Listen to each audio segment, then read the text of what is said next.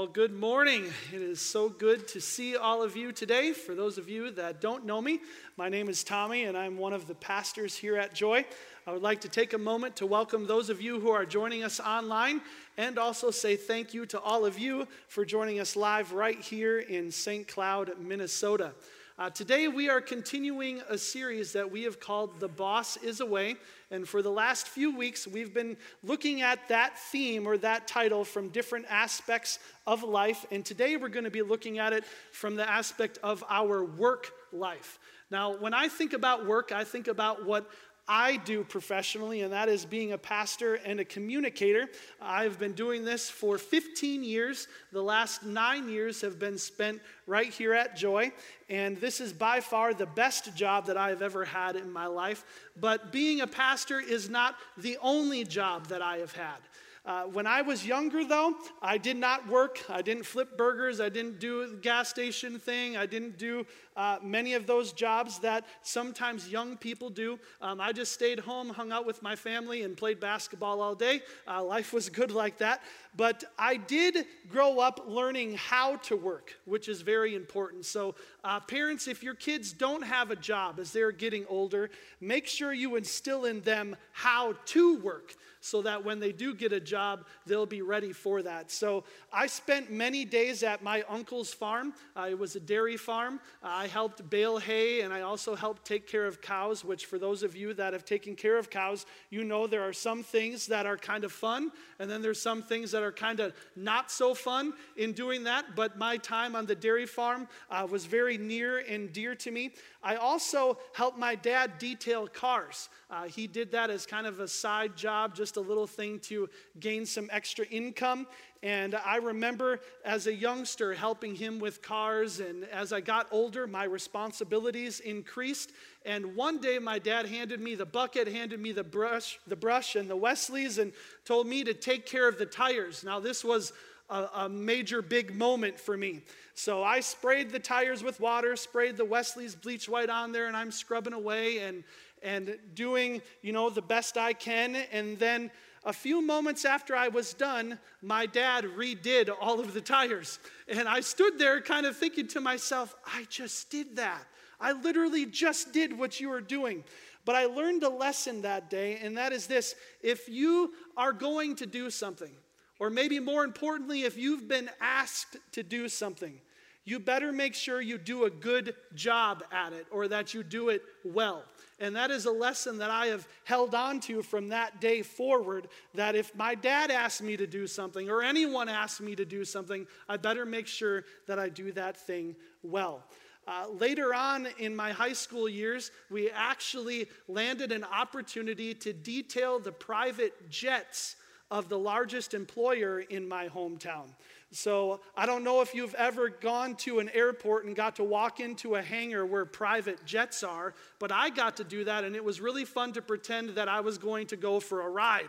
Um, we never got to go for a ride. Uh, it just stayed parked, and we got to clean it. I have told people that you haven't waxed anything in your life unless you've waxed a five million dollar jet. There's just a whole different side of working as far as waxing that amount of surface. But that was really, really fun. Uh, my summer before my senior year, I ended up having the opportunity to help a missionary build his retirement home, and that was a lot of fun. Got to learn a lot of different things about construction and all of that type of stuff. And then I ended up securing my first ever actual real job about a month before I graduated high school, and that was doing commercial flooring. Uh, my dad told me that if you want to be a pastor someday, it might be good for you to start out on your knees, and that's exactly that's exactly what I did, uh, working on my knees. And for that last month of high school, I just kind of did some side jobs after school was done. But my first official big week uh, happened in the beginning of June. And the job site was many hours away from home, so we spent the whole week in hotels, which I thought was fun. And I got my own hotel room. First time I ever stayed in my own hotel room by myself. And that day, Monday afternoon, I got introduced to what it was like to do tack strip on a concrete floor. And I don't know if you've ever had to lay tack strip for carpet, but it is rather gruesome if you're using it on a concrete floor. And after the work day was over, I noticed my hand, I'm left-handed, was like permanently stuck like this. I could not move my hand because I was holding the hammer so tightly and for so long. And I called my parents, and I was rather emotional because my hand has never been stuck like that. And I was scared and nervous, and, and I was actually crying, a twenty-year-old, and I'm, oh no, sorry, eighteen-year-old, and I'm crying and saying, I don't know what I'm supposed to do. And my hand is stuck, Dad, it's stuck. And he goes, well, how is it stuck? So I explained it to him, and he says, well, then you should be able to hold the hammer tomorrow, you know, just fine. And I said, that is not the point. That's not the point. Um, that uh, next day was June eighth of nineteen ninety-nine. And that was a day I was absolutely convinced I wasn't going to be able to get through. And obviously, I got through that day.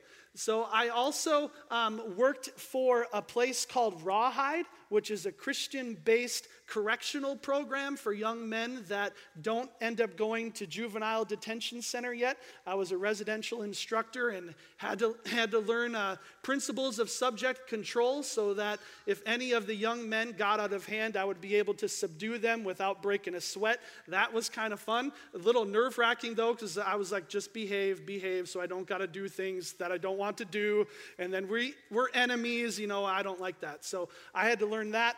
Um, I also ended up working with my dad at the company that he worked for. Uh, he is he at the time was there for over twenty years, and I started out working in the boring cell. Now, the boring cell is not like, well, well, you're bored all the time. That meant that we bore holes into the pieces of wood to make furniture so the furniture could be assembled together and all of that type of stuff. So my job was to go as fast as I can, which meant there were many days that I did well into the thousands of pieces in a normal day shift. But my other responsibility was to make sure that a half-inch bit didn't go through my hand uh, because of the, the speed and the repetition, and I did good at that, so you can clap for me. Um, I was very nervous about the last week before I went off to college, as I thought to myself, I've made it this far. I just need to make five more days and keep all your hands. Five more days and keep all your fingers. And uh, I was successful at that. Uh, my productivity probably went down a little bit, but I kept all my fingers, and I think the company probably appreciated that. So I did that for a while. I also, at that time, did maintenance. Um, I worked uh, maintenance at that company, and that was a very interesting job because you never knew for sure what you were going to do. You just came in the morning, and whatever problems or issues that were happening in the plant, you just kind of went off to it and did that. Eventually, I worked my way to working in the same department my dad worked at. Uh, my dad was a belt shaper, and that probably doesn't mean much to you, and I won't take the time to explain it to you, but one thing I want you to know is that my dad was literally the best in the world at doing what he was doing. Uh, there's no one better at it than him in the entire world. The problem was that not many people cared about that. So it's one thing to be the best in the world at something. It's one thing to be the best in the world at something everyone knows and appreciates. And then it's one thing to be the best in the world at something that no one really cares about. And that was, that was the position my dad was in. And then I moved into working alongside him. Now, when work got slow, which sometimes it does, and you're probably aware of that. Because I was the low guy in the to- totem pole, sometimes I got farmed out, which means I show up for work, but then I just get told, you're not going to do your actual job, you're going to do something else, and then when work starts to increase, you'll go back to your to your normal job. So the thing that I got to do was I got to work in the yard.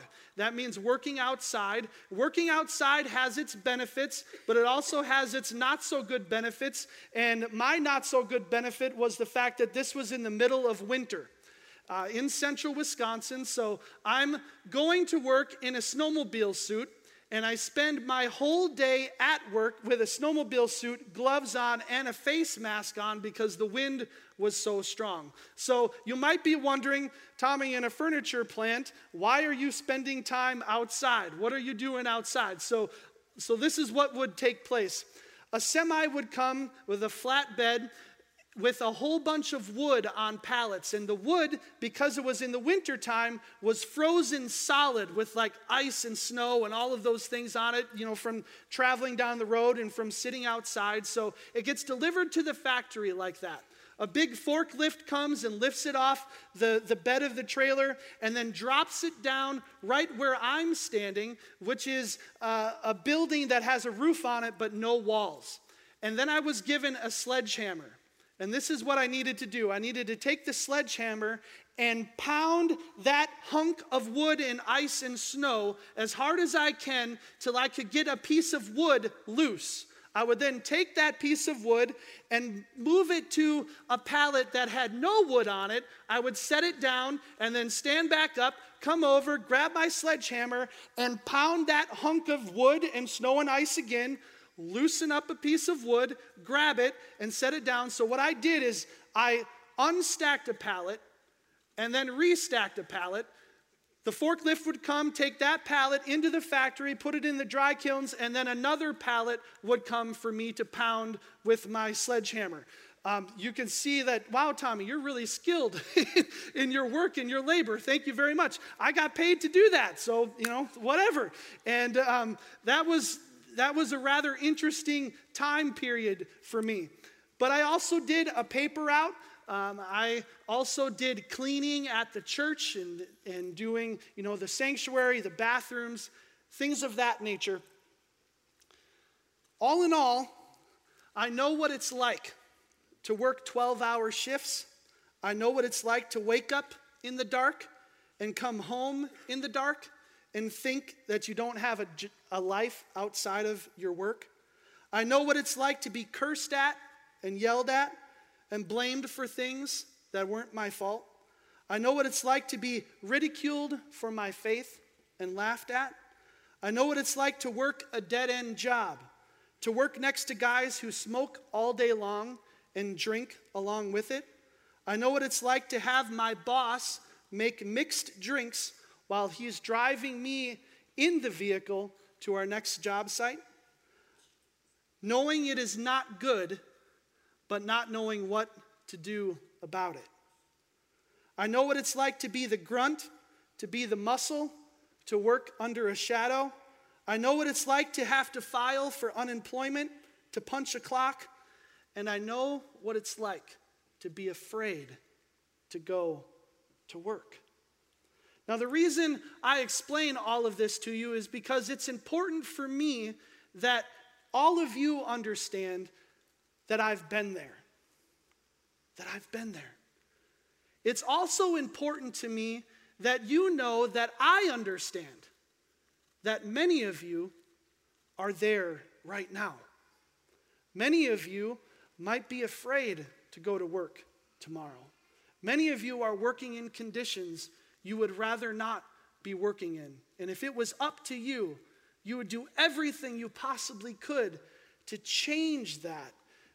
Yet you're unable, at least in your mind right now, to figure out how you can actually make that happen.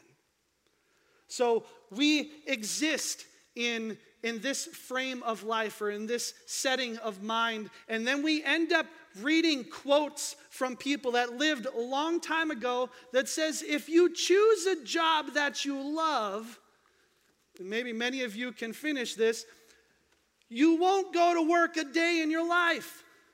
If you choose a job you love, you won't go to work a day in your life. And here's what we're thinking. Well, if I could choose a job that I love, then for sure that would be awesome and great. But the problem is, I can't choose a job that I love. I can't choose the job that I love. What ends up resulting and happening is that we end up seeing our job as more of a, as more of a punishment than it is an opportunity. Going to work, whether that's in the morning or the afternoon or the evening or, you know, some other random time of the day, we end up just feeling like, oh, because we see it as a punishment to go to work rather than an opportunity to maybe bring blessings into our own life or blessings into our family life, or even to be a blessing to the company or the boss that's over us. So here's the thing I want to let you know. You can experience, you, you can, not just the person next to you, you can experience a transformation when it comes to your work environment without you ever having to change the place that you actually do work, without ever having to change the position at your job. You can actually have a transformation take place in your life without you having to make a big adjustment and moving to a different company or a different place. You can do that. Solomon, one of the wisest men ever to walk the face of the planet, potentially, arguably, maybe the wisest man to ever walk the planet, said some things that I want to bring to our attention today. He said this, "I know that there is nothing better for people than to be happy and to do good while they live." Now, if we had to give this a scale of like one to ten of how wise this guy is or not wise, we would give him like an eleven at this moment, wouldn't we? There's nothing better than for people to be happy and to, to do good or live a good life. Like, yep, praise God, that's awesome. Solomon, I'm with you a thousand percent. Solomon then continues. He says this, that each of them may eat and drink. How many of you love to eat? I absolutely love to eat. I am a fan of food. I, I know that there, scripturally speaking, Bible speaking, I've been told that the Bible actually describes more of hell than it does heaven. But one thing that I've been keenly aware of is that when it talks about heaven, it talks about food. I want to go there, right? I want to go there. If you can't eat, what's the point? No, I'm just kidding. I love food. But then he goes on and he says, to, to eat and drink. I also love to drink. Now, some of you are automatically like, Tommy drinks, Tommy drinks, Tommy drinks. I love to drink lemonade. Lemonade is like my favorite thing ever. When we go to a restaurant, I always ask, do you have a house lemonade? Meaning a lemonade that they make themselves. And if they do, I'll have pictures of it. But if they don't, generally I'll just have a water. I would love to have a whole wine cellar filled with lemonades from all over the world just so I could try stuff and break one open. And, you know, that would be great to me. I love to drink. So I am with Solomon here a thousand percent, and many of you are too. But he continues. He says, and find satisfaction in all their toil. And find satisfaction in all their toil. Now, there comes the issues, doesn't it? To find satisfaction in my job? To find satisfaction in the things I need to do? Are you kidding me? I'm with you with the eating and the drinking and, and the living a good life and being happy. But to find satisfaction in my job, I don't know about that. I don't know about that. You see, we all like eating and drinking, but I don't know that we all found a place where we're satisfied at our job. So we struggle with that. But Solomon doesn't stop there. He then says that this is a gift of God. He says it's literally a gift of God to find satisfaction in all your toil. Now, I'm just going to take a guess here and think that's probably a gift that many people haven't opened. Many people haven't opened. Like, okay, God, you gave me a gift, thank you, but I haven't opened that one yet because we don't see the benefit sometimes. Finding satisfaction in all our toil. Much of that is because of our perspective that we have of our job. Many of us, if we were to, you know, take some Uh, poll of everyone, many of us would say, I don't like my job. When it comes to my work environment, I don't like my job. Or some of us might say, I don't like how much I'm paid. How many of you would like to be paid more? All right, some of you are lying. All right. Don't we? Wouldn't we like to be paid more? Or maybe we don't like the people that we have to work with, You know the person that you would... Right? Words can't describe the feelings that you have towards that individual. It's like, I, I have found that the people that most irritate me are the people that are just like me. Sometimes the child, parents, that irritates you the most is the child that is most like you. So we have people we don't like. Or maybe we don't like the hours that we have to work. So maybe you actually like your job. Maybe you appreciate how much you're paid. Maybe you even like the people that you're standing next to. But what you don't like is the hours. It's like they expect me to come in at ten a.m. Some of you are like, wait, Tommy, what world do you live in? ten a.m. They expect me to, to work eight hours or ten hours or twelve hours. Sometimes I have to work on the weekends. We have all of these things that we just complain about and things we're not happy about. And then we hear that we're supposed to find satisfaction in the midst of all of that. How is that even possible? When we don't like our job, we don't like how we're paid, we don't like the people we work with, and we don't like how long we have to work. I was wrestling with this question. So I decided to do what any one of us would generally do. I decided to go to Google. And I looked at Google and I typed in, how to find satisfaction at your job. How do you find satisfaction at your job? This is the top thing that Google ended up saying. It said, prioritize your personal life. Prioritize your personal life. So are you saying that finding satisfaction at my job has nothing to do with my job, but actually what I do when I'm not at work? Maybe. Maybe. It's interesting to me how one area of life ends up affecting another area of life that ends up affecting another area and another area. If we were to take a percentage of the time that we spend doing things in our life, most of us might see that we spend more time at work than we actually do awake with, with our family or awake with friends at home. And now think about this. If you're not happy at work and you're angry, you're depressed, you're frustrated, and you spend the majority of your time in that environment, it may just then affect your environment at home, and it may just affect your environment and the things you actually used to enjoy doing. But Google says, hey, if you focus on your personal life and make sure that's good, then you'll maybe find some satisfaction at work.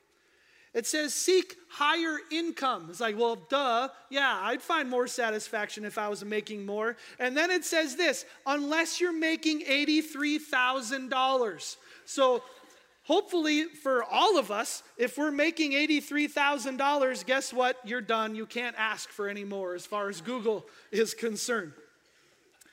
Uh, accept new challenges. Accept new challenges. We're so often used to just coming in to do what we're supposed to do or what we're expected to do, and then we get bored, we get irritated, get frustrated at those type of things. And what we're encouraged to do by Google is to accept new challenges, do new things.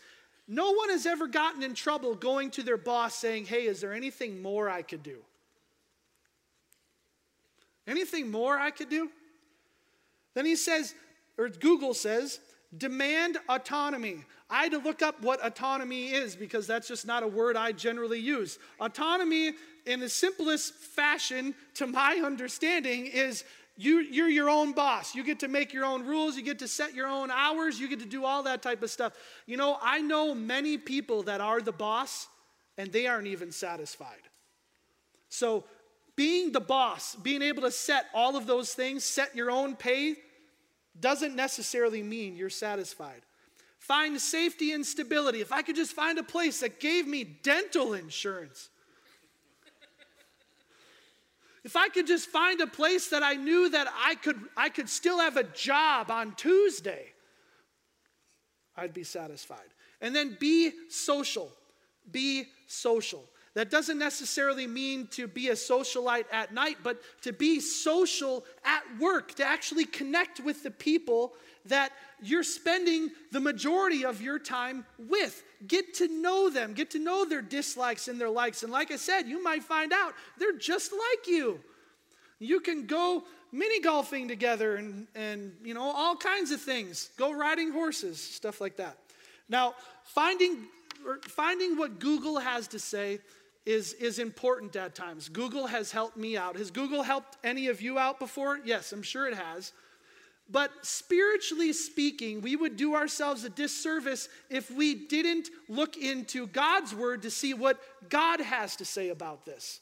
Now, we think the Bible has all kinds of benefits, you know, relationally speaking, spiritually speaking, all kinds of benefits to help us know how to handle people, how to handle children, how to handle in-laws, how to handle all these types of situations. It also has a lot to say about how we're supposed to conduct ourselves at work.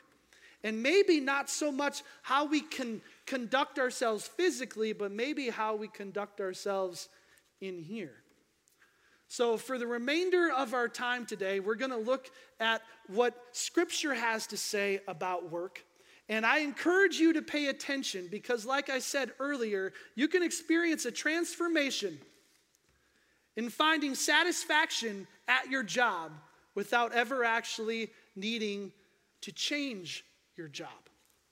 So here's what it says right out of the gate. Ephesians chapter six, five through eight. It says, servants. Servants. We could almost stop, and we are going to stop, right at that word, servants. There probably isn't many issues you and I face in our work environment that would not be completely changed if we approached it from the level of being a servant. You see, when we go to work, we're guilty of wanting to be served rather than being the servant. We go to work wanting to get stuff for ourselves rather than to give of ourselves. So if you were to go to work, if I were to go to work under the impression that I need to be a servant, maybe we could have some transformation just right there. Now, I know that's easier said than done because how many of us actually truly like to be the servant? There isn't anyone that would have a job posting that says servant and have all kinds of people come and apply for it. But in many ways, as an employee, that's really what we are. It's really what we are. Continues on and says this, servants respectfully obey your earthly masters, but always with an eye to obeying the real master, Christ. Now, this works together in many ways.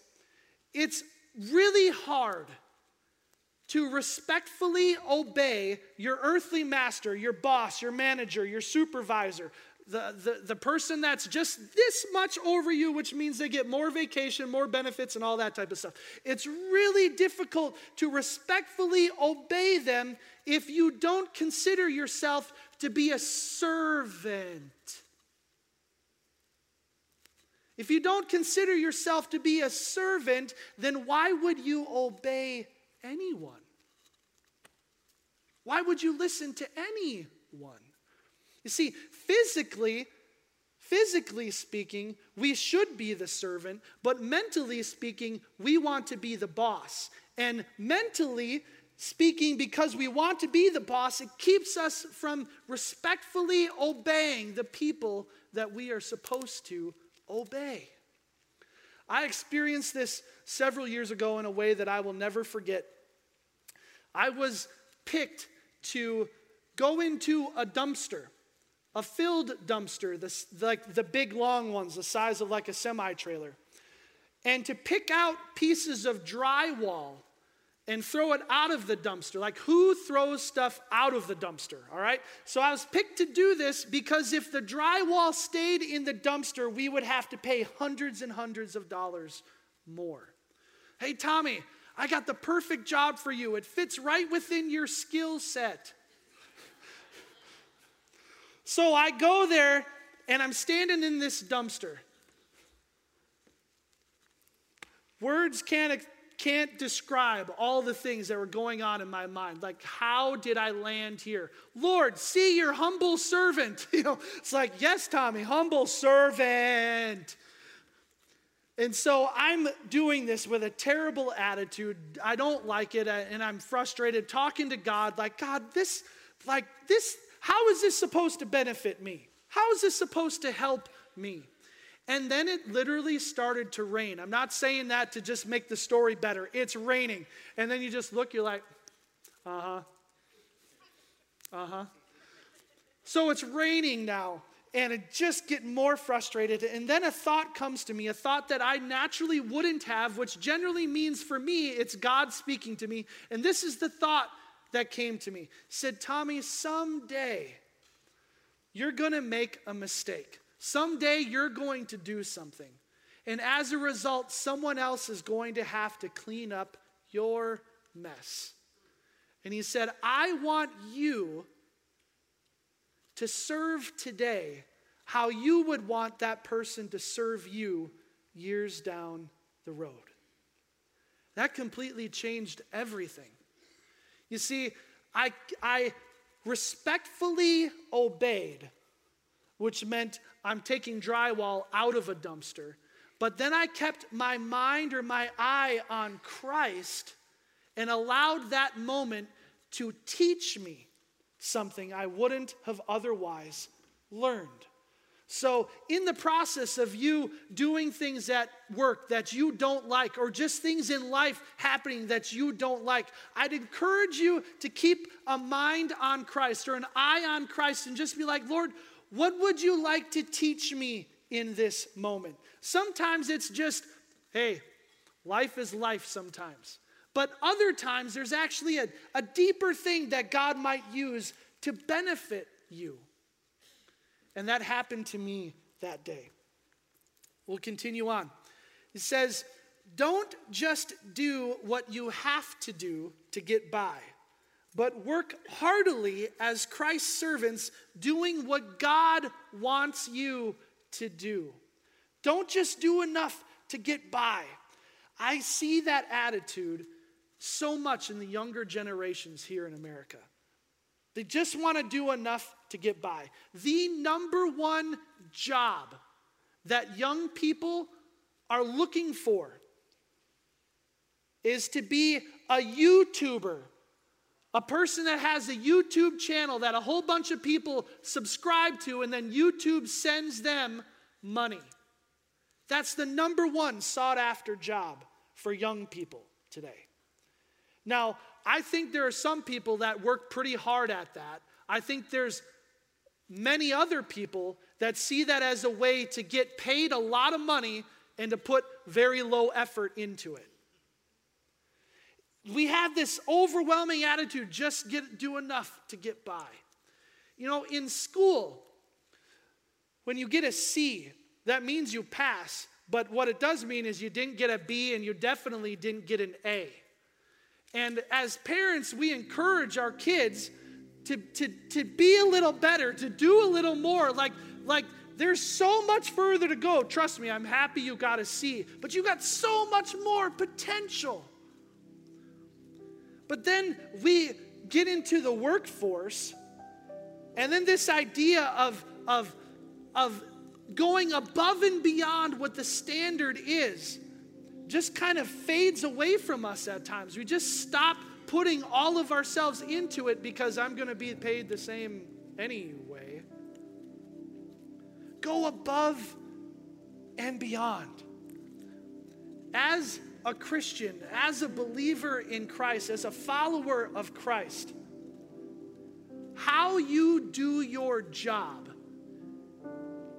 is nearly the greatest witness you could be to anyone around you. How you do your job.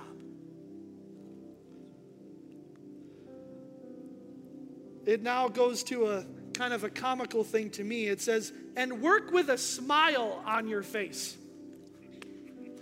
It's like, you're doing all these things, you're respectfully obeying, you're taking the drywall out of the dumpster, but guess what? I want you to smile while you're doing it.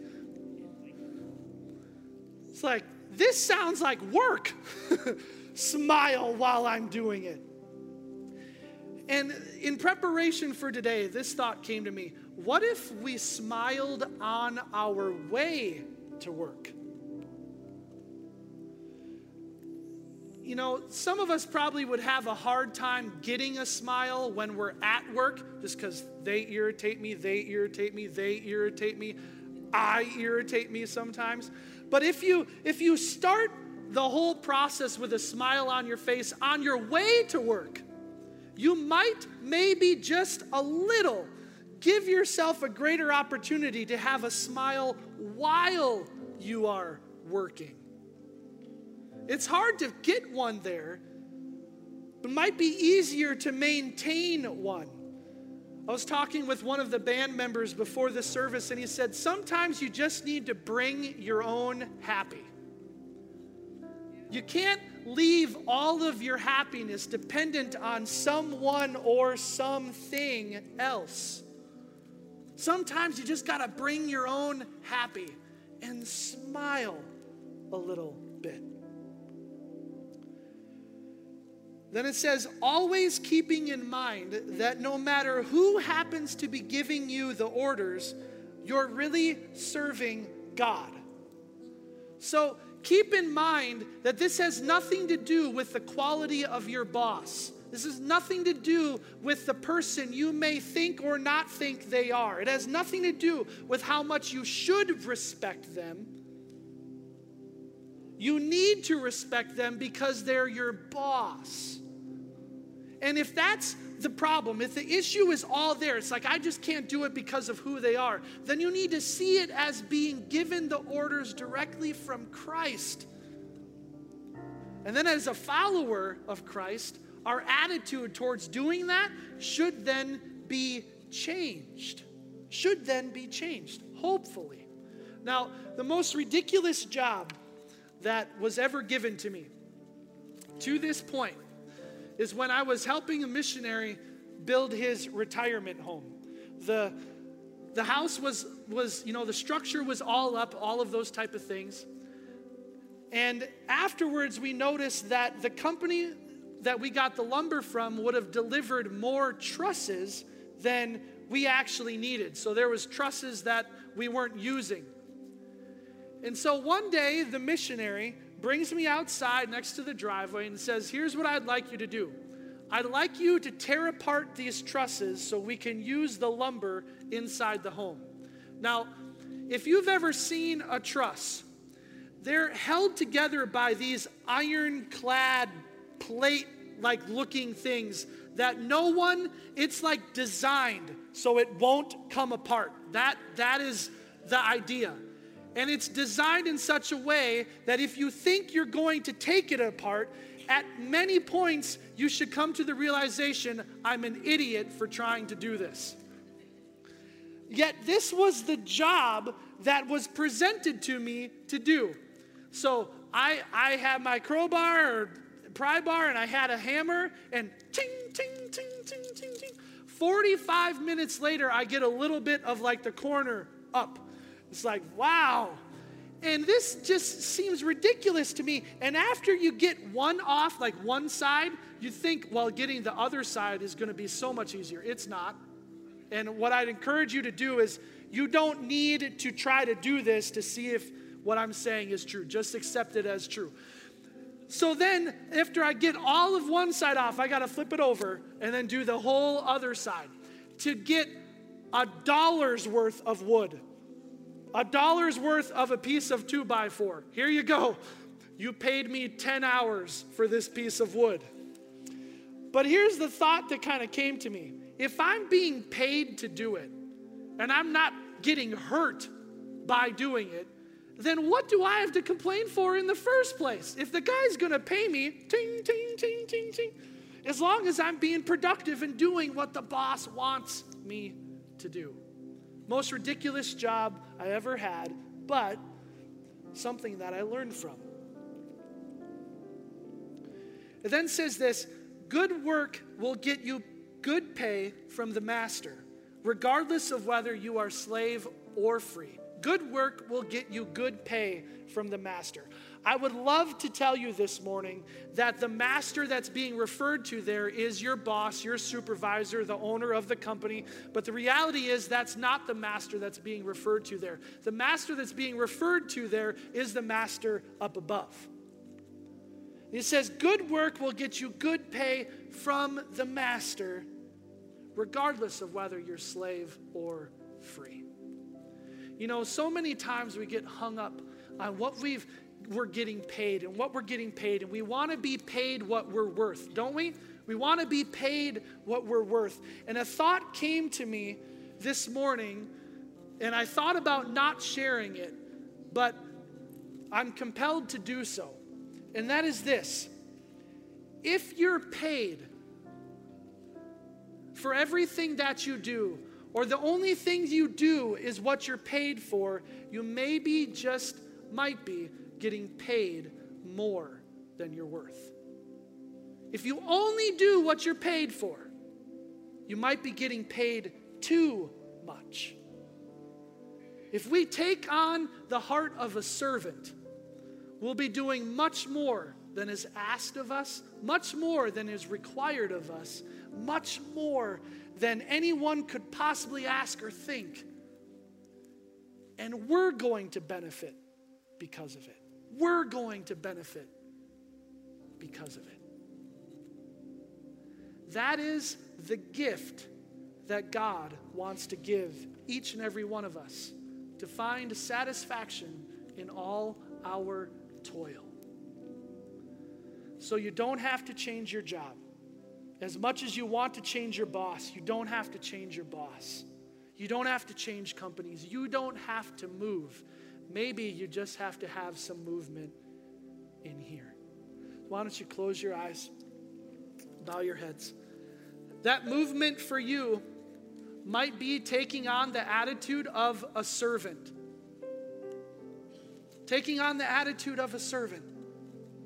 And regardless of whether you're working or you're, you're just starting to work, or maybe you're retired, when it comes to the jobs and the things that you are doing, maybe, just maybe, you need to take on the heart of a servant when it comes to those things.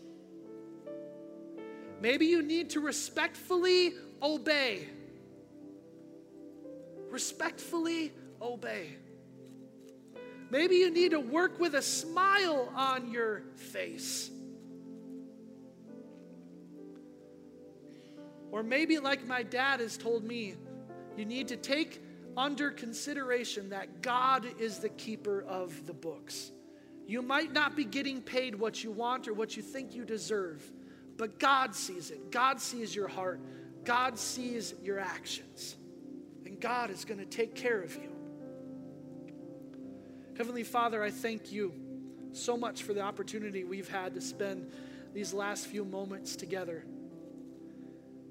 And Lord, without a show of hands, I know there are many people gathered here today that would long for some changes to happen in their work environment.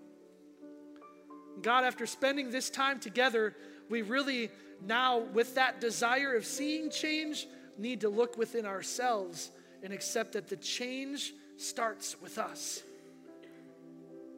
God, I pray that you would help us to serve. Pray that you would help us to respectfully obey. Pray that we would be able to keep our eyes on you, so that regardless of who's giving us the orders, we will do them with the right heart. Lord, help us to smile. Help our smile to be contagious. Help us to work how you want us to work. In your glorious and holy name, amen.